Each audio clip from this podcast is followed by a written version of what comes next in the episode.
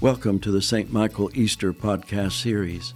My name is Rene Samadevilla, and I will be leading our meditation today. Our theme this Easter is Come, Follow Me. Jesus calls us to follow, and together we turn that call into acts of love. May your Easter season be filled with the love of Christ. If then you have been raised with Christ, seek things that are above, where Christ is seated at the right hand of God. A reading from the Gospel according to St. Matthew, chapter 6, verses 1 through 6 and 16 through 18. Jesus said, Beware of practicing your piety before men in order to be seen by them, for then you will have no reward from your Father who is in heaven. So when you give alms, sound no trumpet before you as the hypocrites do in the synagogues and in the streets, that they may be praised by men. Truly I say to you, they have received their reward.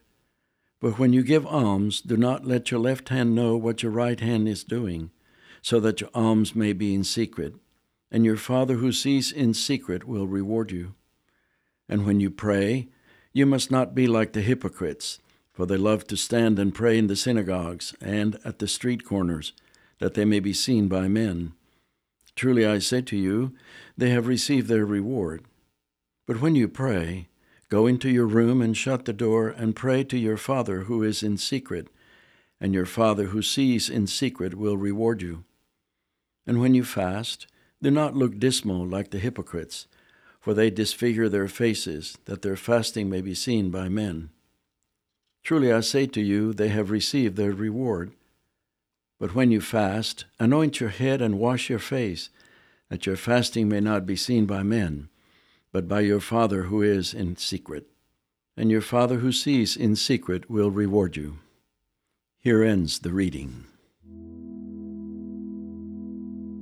These need to be familiar words to all of us who attend church on Ash Wednesday.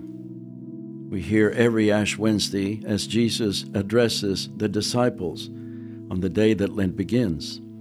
In the Gospel of Matthew, chapters 5, 6, and 7 contain sayings or teachings from Jesus, which take place when he goes up the mountain to teach the assembled crowds.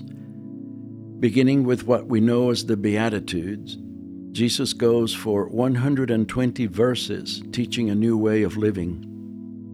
In today's reading, Jesus is addressing what our behaviors need to be in areas of praying, almsgiving, and fasting. He uses a comparison of how others seem to attract attention to themselves when they pray, when they give, and when they fast.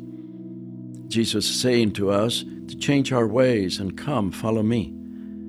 When you give alms, do not call attention to yourselves with a big fanfare. Give in secret for your Father sees what you're doing.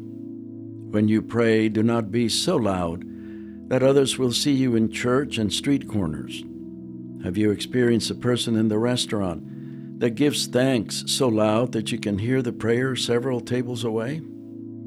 Jesus says, Go to a quiet place and pray, and your Father in heaven will reward you. Finally, when you fast, do not look like you're fasting do not say with your face what you are doing. Again, do not call attention to yourself, but look clean and presentable, and your Father in heaven will reward you. I believe that if we accept and practice the Church's invitation to a Holy Lent, then we will be responding to Jesus' request to come and follow me. Amen. Please join me as we continue with the Lord's Prayer. Our Father, who art in heaven, hallowed be thy name. Thy kingdom come, thy will be done, on earth as it is in heaven.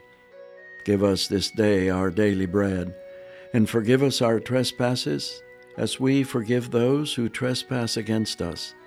And lead us not into temptation, but deliver us from evil. For thine is the kingdom, and the power, and the glory, forever and ever. Amen. Almighty God, whom truly to know is everlasting life, grant us so perfectly to know your Son Jesus Christ to be the way, the truth, and the life.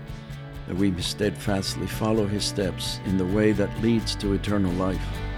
Through Jesus Christ, your Son, our Lord, who lives and reigns with you in the unity of the Holy Spirit, one God forever and ever. Amen.